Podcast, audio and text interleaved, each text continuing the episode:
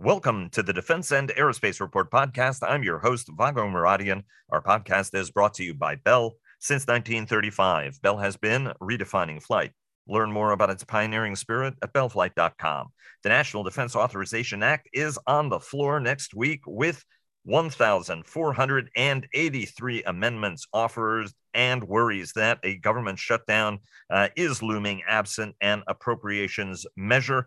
In Russia, drama continues as Wagner Group CEO Yevgeny Prigozhin is apparently now in St. Petersburg, not Belarus, where he was granted asylum, but he hasn't been seen since his aborted mutiny, nor has the deputy Ukraine war commander Sergei Surovikin, who knew about the plot but kept quiet. Washington will give Ukraine cluster munitions as Kyiv scores battlefield success and calls for more arms as Russia strikes Ukrainian cities. As NATO's Vilnius summit looms, Turkey and Hungary continue to keep blocking Sweden from joining the alliance. This as members continue to ponder how to finesse Ukraine's future in the alliance. Months after colliding with a U.S. Reaper aircraft over the Black Sea, Russian jets twice harassed a similar aircraft over Syria, and Treasury Secretary Janet Yellen is now the second senior U.S. official to visit the Chinese capital to warm relations as Beijing cuts off gallium and germanium rare earths exports to the United States to punish Washington's drive to curb China's access to semiconductors. Joining us to discuss all this and more are Dr. Patrick Cronin, the Asia Pacific Security Chair at the Hudson Institute think tank, Michael Herson, the president of American Defense International, one of Washington's top defense and aerospace lobbying firms, former Pentagon Europe Chief Jim Townsend, who is now with the Center for a New American Security, and the co-host of the Brussels Sprouts podcast, a must for anybody interested in the transatlantic relationship, and somebody who is going to be in Vilnius next week. So we look forward to his participation next week as well to give us the lowdown from the sidelines, and former Pentagon comptroller Dr. Dov Zakheim, who counts the Center for Strategic and International Studies as his many affiliations. And I commend everybody to check out the two great pieces he's got in the Hill. One on Sweden joining the alliance, and the other on unrest, or at least Israel's recent military operation. Michael, welcome back again. I know your fans are going to be very relieved. I was going to, as I joked, 1,483 amendments, but who's counting, until I realized that actually you're not just counting, but you've actually had to read all of these over the last couple of weeks. You and I have been talking, and you've been putting in late hours and early mornings doing this. Where are we on the NDAA, and what are the most important amendments that we should be tracking? You're right. There's a lot of them, and we'll go through some of the highlights in a minute. But as you mentioned, the NDAA is on the floor next week, and there's already some shots getting fired ahead of time as to whether the bill will or will not pass. So Congressman Ro Khanna, who, as you know, is on the Armed Services Committee, he was the only member to vote against the bill out of committee. And he said it really because of, he feels we're on this march toward $1 trillion defense budget without any oversight. And he pointed to that 60 Minutes story we talked about a while ago on price gouging and excessive profits by U.S. defense contractors. And he said he expects at least 50 to 60 Democrats to vote no on the NDAA. But he added that if the Republicans' language targeting Pentagon personnel policies could drive, is in there, that it could drive the number up to 80 or more. Now, on the other side, you have Chip Roy, very conservative Republican House member from Texas, who has played a leadership role in every major negotiation this year in the House and is rumored to be the next chairman of the House Freedom Caucus, came out saying that he wants tough language in the NDAA, curtailing diversity efforts, the Pentagon's abortion travel policy, and the old war authorizations. And he added, he said that the NDAA is going to need to have some serious amendments if you're going to want to get this moving. I'm not all that confident currently that we're addressing the kinds of things that we need to address. Now, Adam Smith, who's the ranking Democrat on the Armed Services Committee, countered, saying the odds of getting a bill on the floor that Chip Roy is going to vote for and any Democrats going to vote for are pretty remote. And I think he's right. And there's a very complicated tightrope that leadership is going to have to walk. So you mentioned there's 1,483 amendments filed. 55 of them deal with China, 46 deal with Russia, 50 with Iran, 45 deal with Ukraine. But let's go talk about some of the highlights, because some of these are important and really will have a major impact on the bill. And first is the abortion travel policy. And there is an amendment offered by a large number of conservative House Republicans that would stop the Pentagon's abortion travel policy. This amendment will get a vote, because not all those 1,483 amendments will get a vote. This one will. If this passes, it is likely to sink the NDAA. Then we have several amendments filed that, for example, would prohibit TRICARE from covering and the Department of Defense from funding sex reassignment surgeries and gender hormone treatments for transgender individuals. There's amendments filed prohibiting federal funds for training on diversity, equity, and inclusion. Then Matt Gaetz filed another one of these bathroom amendments that prohibits a member of certain armed forces from using certain facilities of the Department of Defense and not reserved for the gender indicated on their birth certificate. And then we've got several amendments targeted at spending. There's the perennial amendment offered by progressives to reduce the NDAA top line by $100 billion. I expect that to get a vote. There are multiple amendments requiring the DOD to be able to perform and pass an audit. And all these amendments have penalties if they do not do this. But most of them would reduce the defense budget, some by 0.5%. Some would restrict them back to the 2022 levels. Some would restrict the number of 3- and 4-star general billets if they can't do it. And then we've talked too about, countering China. And I think there's some amendments that I think help China. For example, we just had the Prime Minister of India here last week, and there's an amendment offered that is a sense of Congress that India should be designated a country of particular concern in the next international religious freedom reports. I don't think that would help our relationship with India to counter China. There are amendments that would suspend security assistance to Honduras and to Guatemala. Again, this is our backyard that we need to, China's making inroads there. I think we need to be making more friends, not less, in our backyard. We've talked about the AUMFs. I mean, that's one of the things that Chip Roy wants to see withdrawn. So it's been about 3 months since the Senate repealed the Iraq war resolutions. And, Congressman McCall, who chairs the House Foreign Affairs Committee, says he wanted to use the Senate's Iraqi AUMF to repeal bill as a vehicle to rewrite the counterterrorism AUMF. And he has conducted some leadership, some listening sessions, because he wants a new AUMF to have a 5-year expiration date, which would require the White House to seek congressional approval for overseas military operations. However, there are several AUMF amendments offered. One to repeal the 2002 and 1991 authorization for military force in Iraq. There's another one to repeal the 2001 AUMF. And there's one to repeal the 1957 AUMF. I didn't even know there was one. From the Eisenhower administration, right, which provided broad authorization for military action in the Middle East to protect against armed aggression from any country controlled by international communism. And this was in the wake of the Suez Crisis, of course, right? Yes, so exactly. When we did things in a little bit more of a legal manner than we've been doing for a while, but anyway, in a more reasonable manner. Right. Yeah, reasonable. Eisenhower being one of my favorite presidents of all time. Anyway, yes. Go ahead. So there's multiple anti-NATO amendments, one of which filed by Marjorie Taylor Greene. She has an amendment that would direct the president to withdraw the U.S. from NATO. She has an amendment to prohibit Ukraine funding until a diplomatic solution to the war is reached. She has another amendment to strike all the funding from Ukraine in the NDAA. Another amendment to prohibit the provision of F-16s to Ukraine.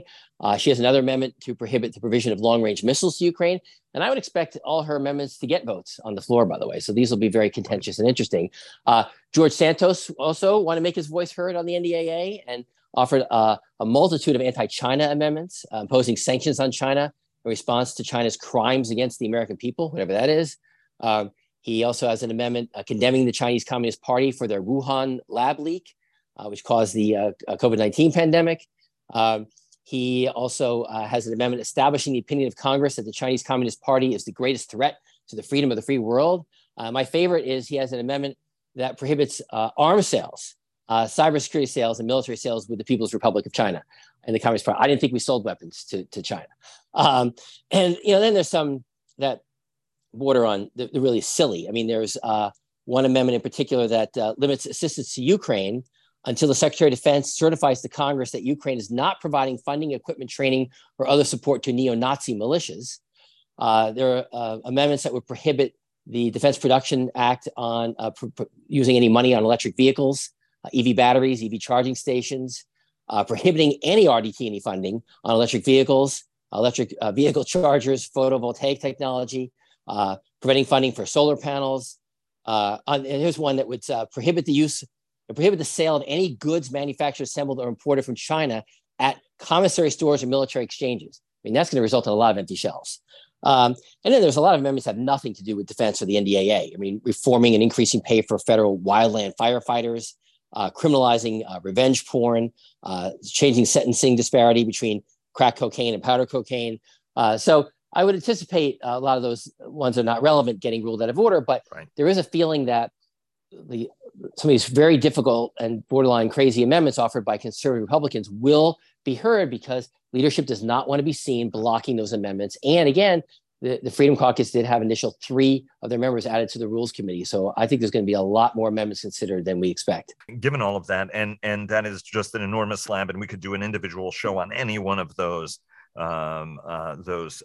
And Dov, I want to get your sense on all of this, on how you think it sort of ends up as well before we go, to obviously Russia, NATO, China, and everything else. How does all of this craziness, these antics, shape what's going to be happening to appropriations? Right? You and I have been you've been talking about this for many, many weeks about the likelihood. I mean, going back all the way to January, actually, about how we could actually end up in a doomsday scenario. On the one hand, there are a lot of people who are going to say, "Wait a minute, don't we have a budget deal? This should be easy." But there's nothing easy now, especially on the appropriations process, which is even more politicized than anything we're seeing on appropriation, on authorization, even if the authorization process is politicized. Where are we going to end up on appropriations, and where do you put the risk of a shutdown, or right, a year-long continuing resolution, which is what we're saying might be actually a best case scenario, as insane as that sounds. Yeah, so let me unwrap that. So first, you mentioned that we have a budget deal and that should make things easier, and that's what a lot of people thought. But House Republicans went back on that budget deal before the ink was even dry. And went back to the framework that we've been talking about since early January, when I was saying the sky was falling, that is completely unworkable.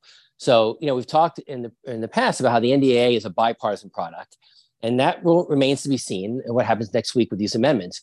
Will it remain a bipartisan product, or will it become a partisan product? If it becomes a partisan product, it will not pass. Just like the appropriations bills are now partisan products, because they not only cut spending well below the budget deal back to FY22 levels, except for defense, but the policy riders on the defense bill are so draconian that the Democrats were never going to vote for it. And the Republicans don't have enough votes to pass the defense bill on their own. So, and earlier this week, Eli Crane, who's a very conservative House Republican who had opposed McCarthy for Speaker initially, said, "I don't believe for a second that we're going to pass 12 appropriations bills." And then he also went on to say that if McCarthy resorts to using Democrat votes to pass one big spending bill, he and other members of the hard right will use every tool necessary to take it down, just as they paralyzed the House floor in protest of the debt limit deal. So appropriations right now is headed nowhere. I don't even think the House will put any of their appropriations bills on the floor, because I don't think they have the votes to pass them. So all eyes will really turn to the Senate to see if they can get their appropriations bills passed and then try and force the House into conference. But, I said earlier, too, that by agreeing to go to FY22 levels, that the Freedom Caucus really has Republican leadership in a checkmate position, because the Senate is not going to agree to pass bills that are below the budget deal. And so if the House compromises with them, does this put McCarthy's speakership at risk? I think the odds of a shutdown right now are very high at the end of September. And I think that the odds of a long-term CR are very high after that. And that's exactly what the Freedom Caucus wants. I mean, they want this long-term CR with an automatic 1% cut triggered in, because that they get those guaranteed spending cuts. And it would be, across the board, it would also impact things like the infrastructure bill that were passed in the previous Congress. I mean, it would have devastating impacts across the board, but there is no way that I see them being able to pass 12 individual appropriations bills at this point. You mentioned the Freedom Caucus. Marjorie Taylor Greene booted 2 weeks ago out of the Freedom Caucus, even if those stories broke or actually got some more headlines, I should say, for whatever reason this week than they did 2 weeks ago, in part because she said profanities regarding Bluren Boebert. Interesting feud those two have got going on. So let me just comment on that really quick, right? So I think you're right. I mean, I think that what was reported 2 weeks ago was the feud between the two of them. There was this rumor about Marjorie Taylor Greene being kicked out, but that was really confirmed yesterday. Gotcha. And, you know, and I think the overriding reason for her being kicked out was, I don't think it's really the feud between her and Lauren Boebert. It's the fact that she has been working with McCarthy to help him get the speakership and to help him pass this debt deal.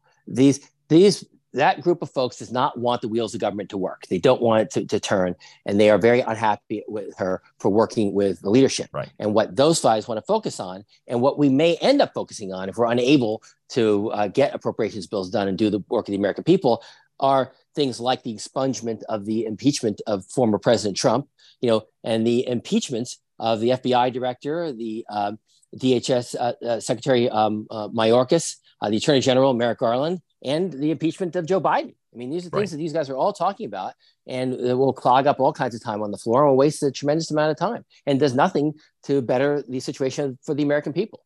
And it's all nonsensical political babble jabble, as opposed to anything meaningful, which unfortunately we saw the last time around with the former president and his transgressions, alas. Very quickly, Dov, I'm going to come to you in a second, but a quick word from our sponsors. HII sponsors our global coverage, General Atomics Aeronautical Systems, sponsors our strategy coverage, Ultra Intelligence and Communications, sponsors our command and control coverage, and GE Aerospace sponsors our air and naval coverage. Dov, how do you sense all of this gets resolved, and how does DoD end up becoming the hostage in all of this? Ultimately, because conservative members have always sought to use their leverage any way they can, whether through the Hyde Amendment or anything else, on abortion and any one of these other hot button issues. On the other hand, the department's argument is, military members will have to get procedures. If it's LASIK, I've got to go someplace where LASIK is possible. This is different from LASIK. And there are those who are saying, hey, look, maybe we just have to get, privately funded sources to help military members kind of do this. Ultimately, how does this get worked out? Because this, as Michael said, is a slab of all political trigger issues, all of which are designed to ensnare national defense in it. And at the end of the day, if you're then putting punishment mechanisms in where you're losing budget authority, is just crazy, just like the craziness, to restrict Secretary Kendall's travel budget, which is just absurd. I'll try to put some things in a larger context, because I'm generally in agreement with Mike. First of all, from the political point of view, the Republicans are not going to want to look like they're blocking, at least most Republicans, are not going to want to look like they're blocking pay increases for the military. That they're not going to want to do, and that's the authorization. Now, will there be some amendments, some what Mike characterizes as nutty amendments that'll pass? I think there will be some, because historically, there have always been some that have been added on to the authorization bill. I can remember, because I'm so ancient, Pat Schroeder doing that for breast cancer research and other things that now we totally accept, but in those days were considered out of scope for the defense budget, but she got them in there. So I think you'll see some, if only because McCarthy has to mollify his extreme right.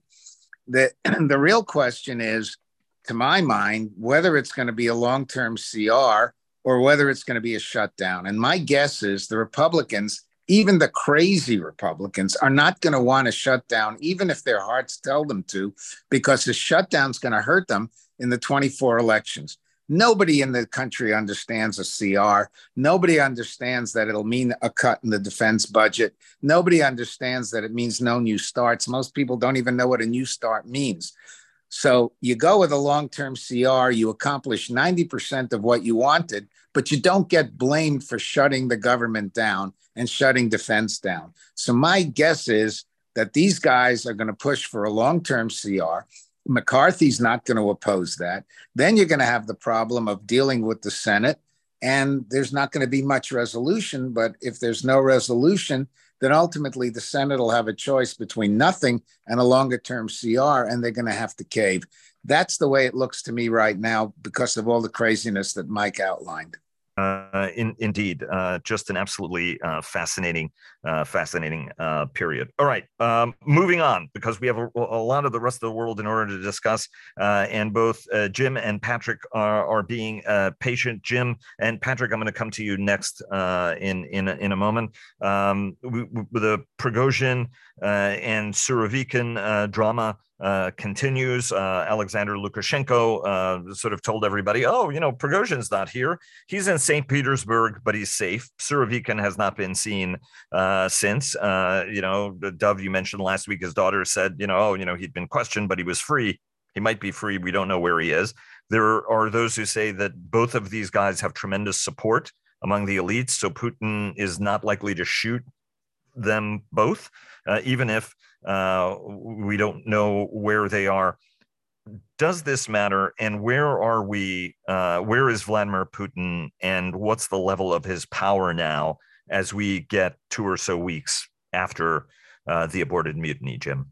And what are we seeing on the ground that changes anything about how it is we need to be dealing with this guy? Well, I think it does matter. I mean, the more chaos in Moscow and in the Kremlin, the better in terms of particularly command and control. If Putin is spending a lot of his time trying to track where Prigozhin is and nervous that he's gathering up another army and trying to find disloyal army officers, if that's what he's spending his time on, that's great. And if the chain of command is worried about that too, keeping their head down, trying to avoid the attention that Putin might be giving them if he suspects them of ill doings, then that's great too. And that impacts morale of the Russian troops on the front lines. And so all of that is goes in the favor of Ukraine. They've got their act together. They are continuing to probe and find weak spots. The Russian line no longer has the Prigozhin 25,000 convicts on the front lines. They're scattered. Who knows where they are? So I think, to me, as I look at what's happening in the Kremlin and trying to figure out what's going to be the latest move, I don't care about the specifics as much as I care about continuing the uncertainty about Putin. But one more point that you mentioned about Putin's power. You know, all of us were saying a week or so ago that he was weaker, that he's losing power, he's vulnerable. I still think he is vulnerable, but I think he has shown that thus far he's been able to consolidate his power. He's been making a lot of moves to try to show the Russian people that in fact he's strong. They're probably confused more than anything, but you know, the jury is still out on that, and things could be very different in a month. But the bottom line is, the more chaos there is in the command and control chain of command there dealing with the Russian forces, the better, as long as it doesn't get way out of control. And then all of us in the West are concerned about a Kremlin that is really unpredictable, and Putin, who has disappeared, something like that. But right now, at this level of chaos, I can live with it. Indeed, with this level of chaos, I'll live with it. It's spoken like a good former policymaker, by the way. Well done, Patrick. You know, it's still in your blood. We could just dust you off, Jim, and we could slide you in there, and you do a terrific job again. Patrick, I want to bring you in because we just had the Shanghai Cooperation Council meeting. It was virtual. Vladimir Putin hosted Xi Jinping and Narendra Modi. A lot of discussion about partnerships. You know, it was the Russian leader's opportunity, obviously, to portray strength, which he's been trying to do. Did it work? And what are the reverberations across Asia of what they're seeing, right? I mean, was Xi Jinping buying what Vladimir Putin was selling, being one of the shrewder cats in the hen house, not to mix my metaphor? Well, India saw that this was going to be problematic as the host this time of the Shanghai Cooperation Organization Summit, and they decided to go virtual. That virtual meeting made sure that there was no chemistry between and among Russia, China, India in particular. India seems like the winner out of this because they were able to play both sides, keep up relations with Russia, with China, having just had a really successful state visit to the United States. Russia looks weak in a number of these things. Jim's caveats that we'll have to wait and see what this really means. What does weakness mean in Russia for Putin? But nonetheless, internationally, he appears weak. And in fact, there's a great op-ed in the New York Times by Ryan Haas of Brookings Institution this week on why China needs to hedge and recalibrate its approach to Russia, its no limits friendship there. It can't be a bromance based on Chinese interest alone. China just cannot afford to see a weakened Russia in the Ukraine war and a weakened Putin after the mutiny attempt weigh down China's ambitions. And therefore, it may be that China eventually does become more of a role player on brokering a peace in Ukraine, but we'll have to wait and see. That's highly speculative still. But the point is that China clearly wants some distance there from Russia. And the Shanghai Cooperation Organization, which was set up in part for China to project influence and for Russia to block Chinese influence in Central Asia as they compete over that area, China's still the large winner in general in Central Asia. And I want to get back to that in just a minute. But Dov, I wanted to give you a sense because you've been talking to some folks about what Putin really wants to accomplish and whether or not there was a mutiny or anything else, he's still pushing ahead on it. Give us your quick take on where we are and what Vladimir Putin's true war aims are, right? How do we need to be thinking about this? Well, Putin, what I'm hearing from folks who hear things in Moscow, that Putin is still determined to basically have the northern Black Sea, which means Odessa, not just keeping Crimea, Mariupol, that whole area.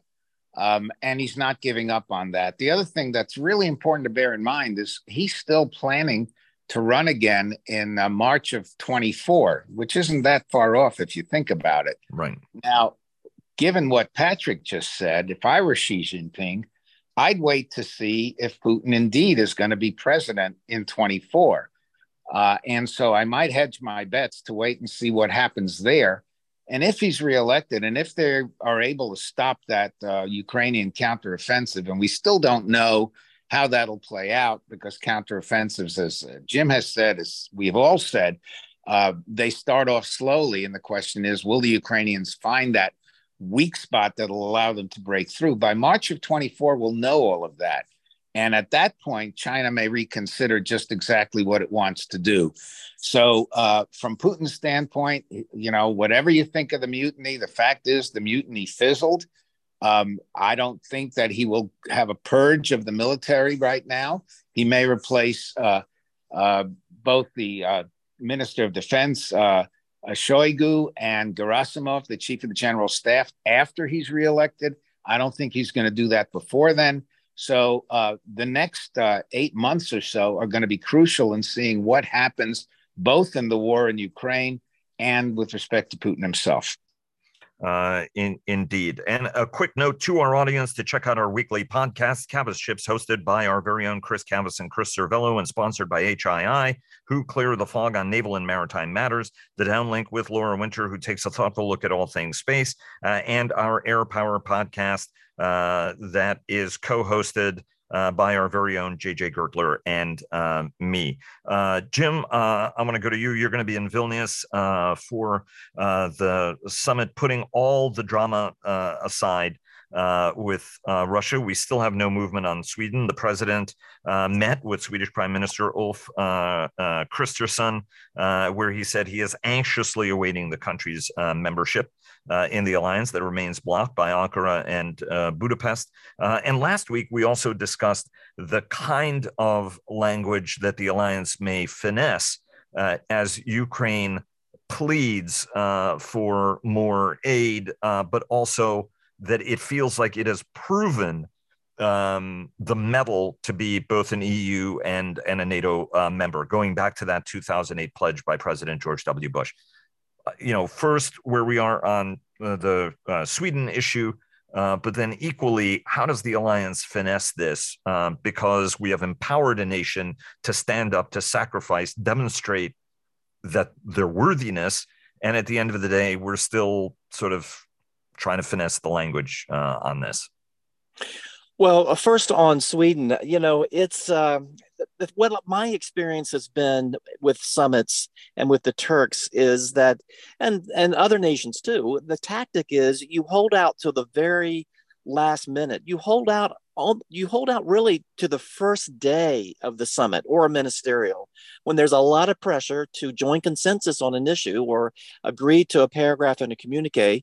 You hold out to the very last minute, and then you finally join consensus, having gotten as much as you can, you know, out of a last minute deal. And so I'm hoping that what we're seeing here, as much as it is just a lot of bad news coming out of Ankara and things happening in Stockholm that have upset the Turks, I'm hoping that we are seeing an end game playing out here. It's still a few days before Vilnius. We've had a very senior level talks going on now. Biden, Erdogan, the Swedish prime minister, a lot of hallway conversations going on too with the SecGen and others. I'm hoping that they're going to be able to bring Erdogan to the table at Vilnius, where he will let Sweden in and be hailed as a great peacemaker. The great man has, you know, can join consensus. Right. If he waits till after Vilnius, he's going to reap a lot of frustration and hatred by a lot of allies for this tactic. He's not going to get anything more than he would have gotten at Vilnius. So my hope is that despite the negativity coming out now, that this is tactical, and that at the last minute at Vilnius, that, you know, Erdogan will join. So on the other part, though, the finessing language, as you know, that's what NATO does. It's full of drafters of finessed language. Jim, we lost you totally. So just restart that. As for Ukraine, go ahead. As for Ukraine, as you know, that's what the alliance does, is it finesses language. That's the membership of the NATO headquarters is full of drafters who know how to finesse, and they're working this right now. Because what you said is exactly right. Certainly, Ukraine has proven that at a minimum, they don't need the membership action plan. They have proven themselves quite worthy on the battlefield, and they are making a lot of efforts in Kyiv too to deal with corruption and this type of thing. So I think the struggle is, how do you get beyond that language that's in that communique from 2008, the Bucharest communique that said Ukraine and Georgia will be in NATO? How can you go beyond that now while they're at war? So they're going to probably finesse language, but they're going to put on the table things that will look good.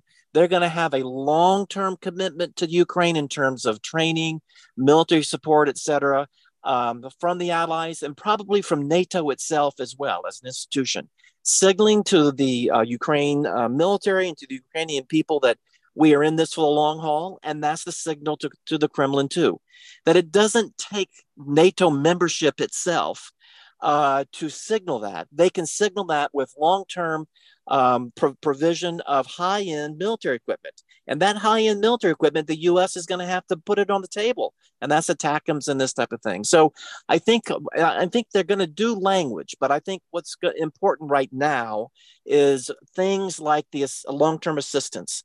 Also, they're going to upgrade their relationship with Ukraine and make them have more of a voice and more of a presence at NATO than they do now. They're going to make this council. You're going to hear about this, but this gives them more of a voice, not a vote, but a stronger voice at NATO in terms of their relationship with NATO and what NATO does. This council will meet, and they will sit as equals. So there's things like that too. But so I think a lot of what we're going to see at Vilnius, not just is some language that they're working on now, but also on things they're going to put on the table that will matter, particularly when it comes to the long-term support for Ukraine. Indeed. Let me take you to the rather, I mean, I think Erin Burnett of CNN did a terrific job in her series, in her conversation with Volodymyr Zelensky. And the Ukrainian leader expressed the tremendous gratitude to Washington and its allies, making abundantly clear that the country could not do what it's doing without generous Western support. On the other hand, he also stressed that the offensive was delayed because promised arms had not yet arrived in time, and they also need more in order to be able to do the job. Washington continues to deliberate or dither, depending on how you want to characterize it, about the Army tactical missile system, which the Ukrainians could use to great effect, as they are using the Storm Shadow weapon to great effect. And the president has now decided that he's going to send cluster munitions to the Ukrainians. I will note the United States has a vast arsenal of both cluster munitions as well as landmines because of the challenge posed by North Korea. And the U.S. weapons have a tendency of self-diffusing and a whole bunch of other things that foreign systems don't. Is this cluster munition issue going to be as big of a deal within the alliance as some people are suggesting? And are we going to see Washington move any more quickly on any of these systems the Ukrainians need in the volumes that they need them if we're going to get beyond sort of a frozen front line at the end of this year? Well, I don't think we're going to see Washington get beyond or move more quickly than they've been doing in the past. I just don't think that's going to work. That we're going to see that, and part of it is because we're having supply chain problems too. I mean, some of this is dithering, some of it is meeting after meeting after meeting and hand wringing. But other problems are that we don't have enough of some of these end items, and that's something we have to keep in mind, whether it's ATACMS or whether it is how slow it takes to refill the U.S. arsenal because of supply chain issues and having to buy upgraded Stingers instead of, you know, the old Stingers that in fact we gave to Ukraine. So there are some real reasons why we're having trouble being timely in terms of providing assistance to Ukraine. But in terms of the dithering and endless meetings and hand-wringing, we do have control over that. And after Vilnius, I'm hoping that we're going to see some of that dealt with so that we can move as fast as we can, understanding that we've got supply chain issues that do slow things down. So, so that's in terms of dithering, that's what we're going to have to work on, is what we do have control over. And that's stopping the long meetings. Let's just get on with it. Indeed, I can't stress that enough. Patrick. But you also mentioned, if I'll just jump in, you mentioned the cluster. I don't think that's going to be such a big deal within the alliance. I think it's a big deal among a lot of folks in the U.S. Who have trouble with use of cluster munitions, and it's a double-edged sword. You know, there are issues with that. I think our technology is better than those where you have a lot of duds, and it's a problem to civilians. But in terms of the U.S. making the decision to provide cluster munitions at this stage in this offensive, I don't think you're going to hear a lot of problems out of the alliance. I would like to believe that's true. Some people were pointing out, that, Jen Psaki condemned Russian use of, I mean, it was because the Russians used them against residential complexes. The Ukrainians are looking at these systems for use against military targets, as opposed to just sort of indiscriminately shooting them everywhere. We're a little bit compressed on time. Patrick, I'm going to go to you because there are. I do want to get a roundup of regional headlines. Janet Yellen is the second cabinet secretary who's going to be visiting Beijing.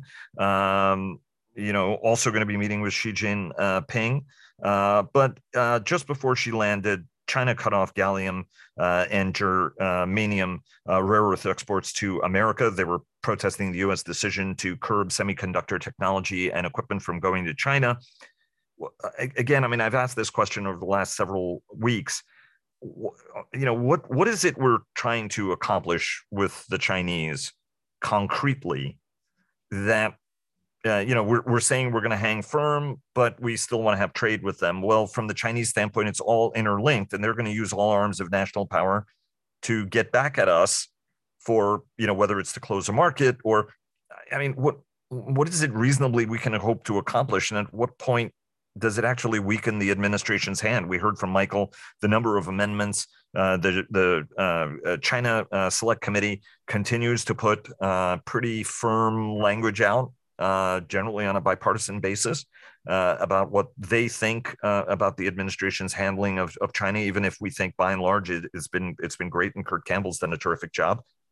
But, you know, what is it we're trying to accomplish here?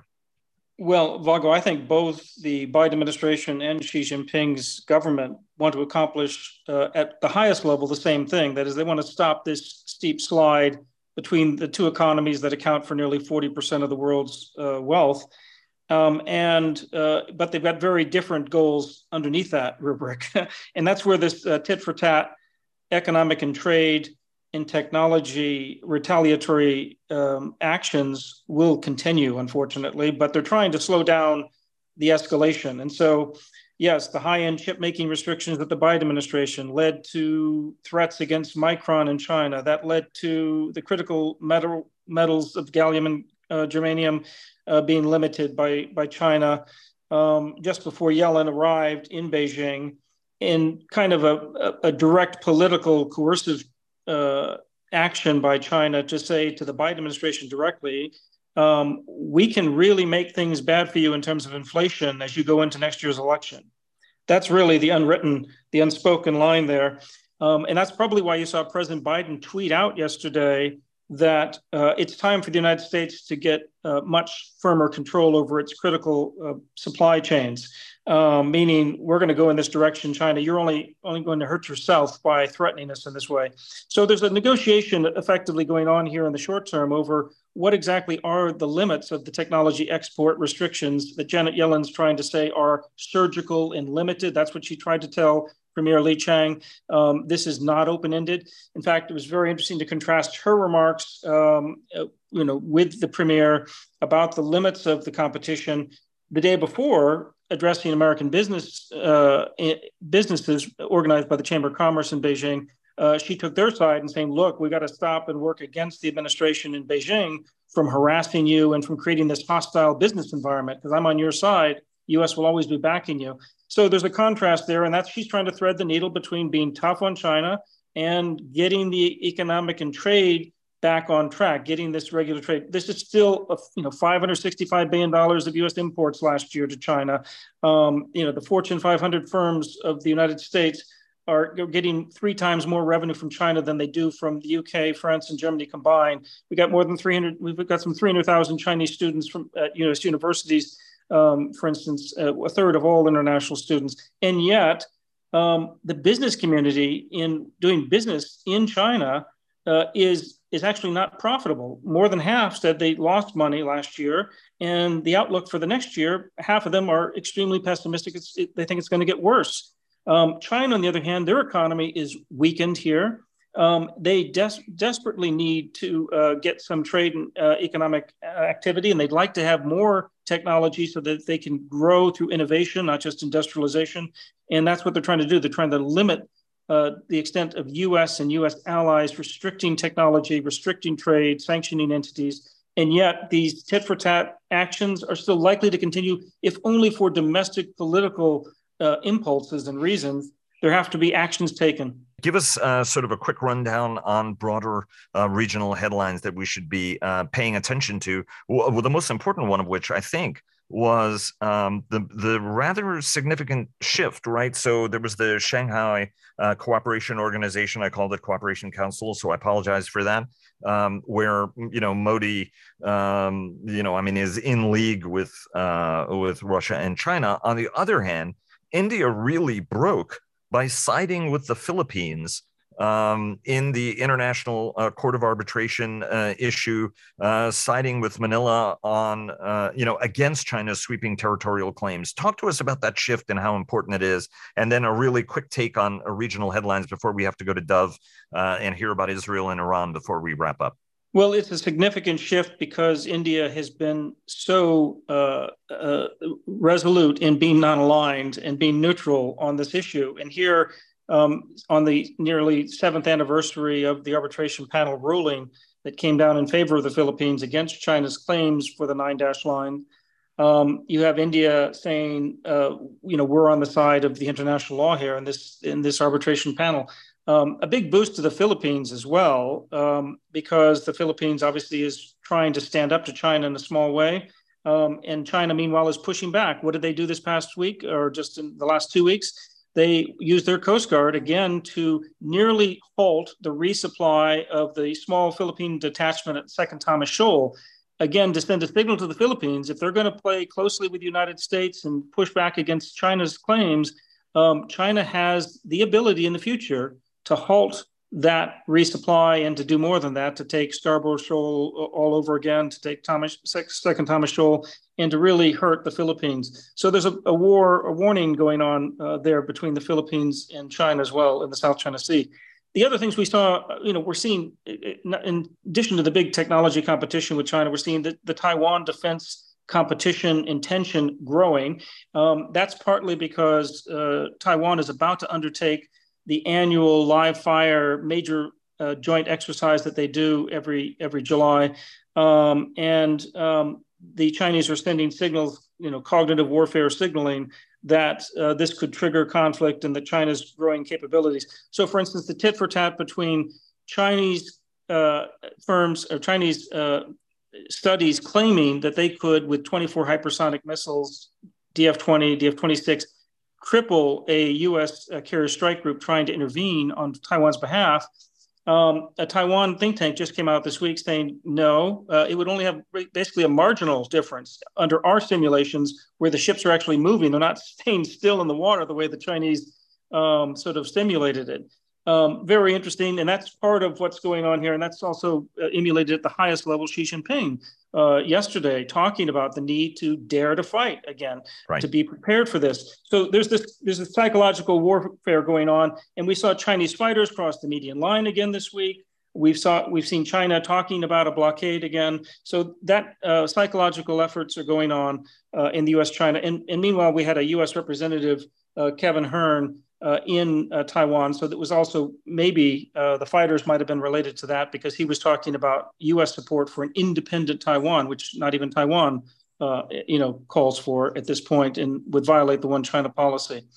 The other big news is, I think, the Vilnius summit in the Indo-Pacific four nations. You're going to have for the second year running all four leaders from Japan, South Korea, Australia, and New Zealand at the NATO summit in Vilnius this case. And there's going to be progress made on these individually tailored partnership programs among these four countries that will essentially allow the four Asian countries to move much more in alignment with NATO countries on improving the capability of developing technology and the interoperability of these defense technologies, including emerging technologies. So it's a big deal for Japan in particular, which may be at the forerunner of these four doing these agreements. And of course, we've talked about the liaison office, which may or may not happen, but that's still under consideration as part of that deal. It is going to be very action-packed and looking forward to getting everybody's after action on that because we've all got sources that we can tap. And again, one of our number is going to be at the table as always, Jim. Well done. Dov, I want to turn to you to kind of wrap up the show because we've got a lot to discuss and unfortunately not that much time to discuss it. But Israel launched its biggest operation into the West Bank in 2 decades in a coordinated security operation in Jenin, saying it was going to punish militants. It declared mission accomplished after a couple of days and killing a number of people, all of whom Israel said were militants. And at the end of it, the militants had a big funeral and said, we're going to exact revenge on Israel. We have the Iran continuing to try to seize tankers. U.S. Navy destroyer rode to the rescue twice, indicating that virtual presence is actual absence, as the phrase goes, right? I mean, you've got a cop on the beat. It has a tendency of saving the day. And at the end of the day, we also had the Russian, typical sort of BS, this time hassling a Reaper aircraft. Kind of give us your sense on all of this as we wrap up this week's show. Go ahead. Well, a couple of things. First, in terms of NATO and all that, I would just point out that the nightmare in Europe, which could essentially obviate anything that NATO says at Vilnius, is Mr. Trump, who, reportedly is being advised to pull out of NATO entirely. And I think this is something that adds urgency to what Ukraine is trying to do, try to get it all done before November, just in case this man does get reelected. On the other hand, from a Chinese perspective, and I hope Patrick doesn't disagree with me here, the issue is Trump is more anti-Chinese than Biden. And so that creates a major question mark in Beijing as to how far they want to compromise with Biden in case Trump comes back in and then essentially renounces everything that Biden has done. In the Middle East, there are a number of things, as you pointed out. The Jenin thing, you said mission accomplished. Of course, that's a phrase that unfortunately Mr. Bush used, and we know what happened there. And it's probably the same thing here. This is only one particular activity. It's nothing more than that. There'll be revenge, then there'll be more attacks, and this goes on and on. And oh, by the way, Secretary General of the UN, Guterres, said that the Israelis overreacted, and the Israelis are furious about that. They are, by the way, working with Russia to some extent to get this Elizabeth Turkov, an Israeli-Russian journalist who is an academic out of Princeton, who was kidnapped by an Iranian-backed militia, to get her out of Iraq. Now, the problem is very, very complex. First, Iraq has passed the law that anybody, no matter what their passport is, that has a connection with Israel is subject to the death penalty. That's number one. And number two is apparently she was warned a number of times, as was the Israeli government, that she shouldn't go there because she'd gone there multiple times, I think as many as 10. So this is very sticky, but it's interesting that the Russians and Israelis are working together. At the same time, as you pointed out, the Russians are busy buzzing us in the Gulf, and it's absolutely right that unless you're there, I remember years ago, the Air Force talked about virtual presence in the Pacific, and everybody realized that was nonsense. It's the same in the Gulf, and the problem, of course, for the Navy in particular is when you're shrinking below 300 ships, how do you avoid virtual presence? Unless you've got some creative ideas. And one of them appears to be using drones in the Arctic, because the Navy just doesn't have enough ships to be up there. But having drones will at least give them some kind of capability to see what's going on. So we see the connection between all of these events and what we started out talking about today, namely the defense budget, because a defense budget that's not going to grow and might decline complicates everything we've just said in terms of American deterrence, of being there, as you put it, and of basically supporting American interests worldwide.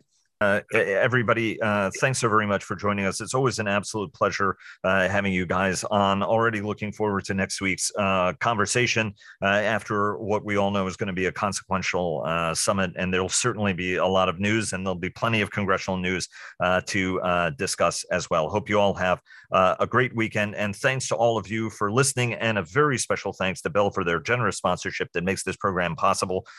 Please tune in again on Sunday for our business roundtable, and we're going to have a regular schedule next week. And I should also have said, I hope each and every single one of you had a great Independence Day holiday. Thanks very much again, and hope everybody has a great day and a great weekend.